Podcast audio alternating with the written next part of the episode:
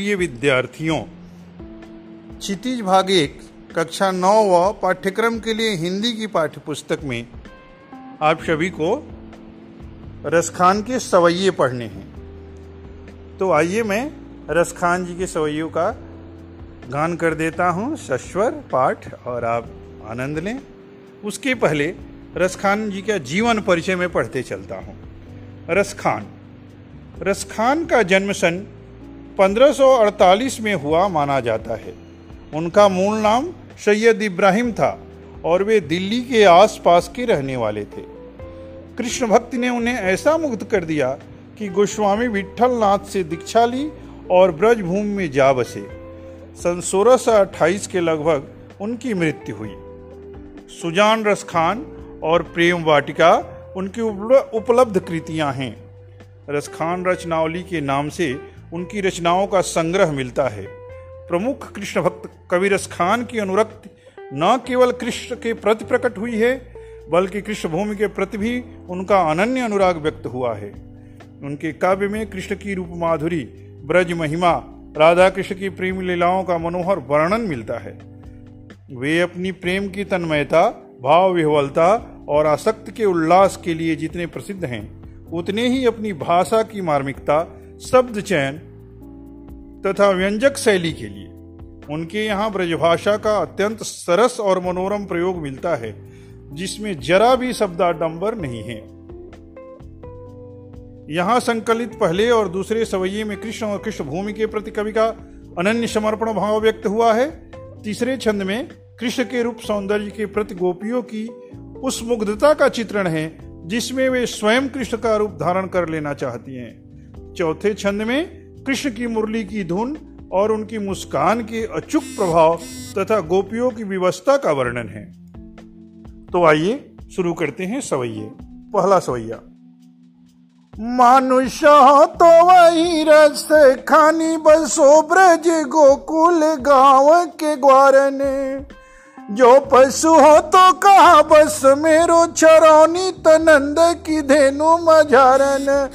पाहन हो तो वही गिरी को जो कियो हरि छत्र पुरंदर धारन जो खग हो तो बसेरो करो मिली कालिंदी कूल कदम्ब की डारन जो खग हो तो बसेरो करो मिली कालिंदी कुंज, कालिंदी कूला कदम्ब की डारन शवैया संख्या दो।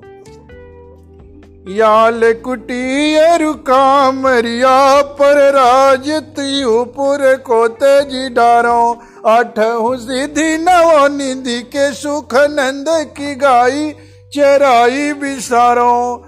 रश खान को बोई न आखिन सो ब्रज के बन बागे तड़ाग निहारो। कोटि के कल धात के धाम करिल के कुंजन ऊपर वारो। कोटि के कल धात के धाम करील के कुंजन ऊपर वारो। शवैया संख्या तीन। मोर पंख सिर ऊपर राखियो, गुंज की माल गरे पहिरोगी ओढ़ी पीतम्बर ले कल कुटी बन, गोधन ग्वार निसंग फिरोगी। भावो तो वो ही मेरो रस खानी, सो तेरे कहे सब स्वांग करोगी। या मुरली मुरली धर की अधरा धन धरी अधरा न धरोगी। या मुरली मुरली धर की अधरा न धरी अधरा न धरोगी। और अंत में शवैया संख्या चार।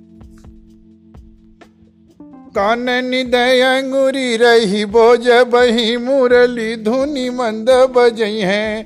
मोहिनी ताने ने शोर सिखानी अट्टा चढ़ी गोधन गई है तो गई है। तेरी कहो सी सिगरे ब्रज लोग निकाली को की तनोशा मुझे है। माई रे वाह मुख की मुस्कानी समारी न जई है, न जई है, न जई है। माई रे वाह मुख की मुस्कानी समारी न जई है, न जई है, न जई है। आइए शब्द संपदा देख लेते हैं, कुछ कठिन शब्द इसके। बसो का अर्थ होता है बसना, रहना। कहा बस? बस में ना होना। मझारन, अर्थ होता है बीच में। गिरी गिरी का अर्थ आप जानते हैं पहाड़। पुरंदर पुरंदर इंद्र का पर्यायवाची है, पुरंदर का अर्थ होता है इंद्र। कालिंदी कालिंदी का अर्थ होता है यमुना नदी। कामरिया कामरिया यानी कंबल। तड़ाग तड़ाग का अर्थ होता है तालाब। कलधौत कलधौत मने महल। करील करील अर्थात कांटेदार झाड़ी। वारव वारव का अर्थ होता है निछावर करना। भावतो भावतो का अर्थ होता है अच्छा लगना। अटा अटा का अर्थ होता है कोठा, अट्टालिका। टेर टेर टेर टेर का अर्थ होता है पुकार कर बुलाना।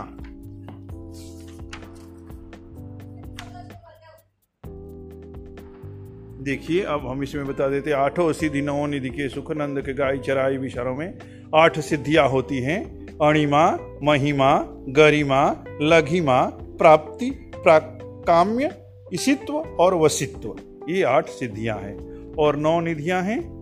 पद्म, महापद्म, शंख, मकर, कच्छप, मुकुंद, कुंद, नील और खर्व। ये नौ निधियाँ हैं।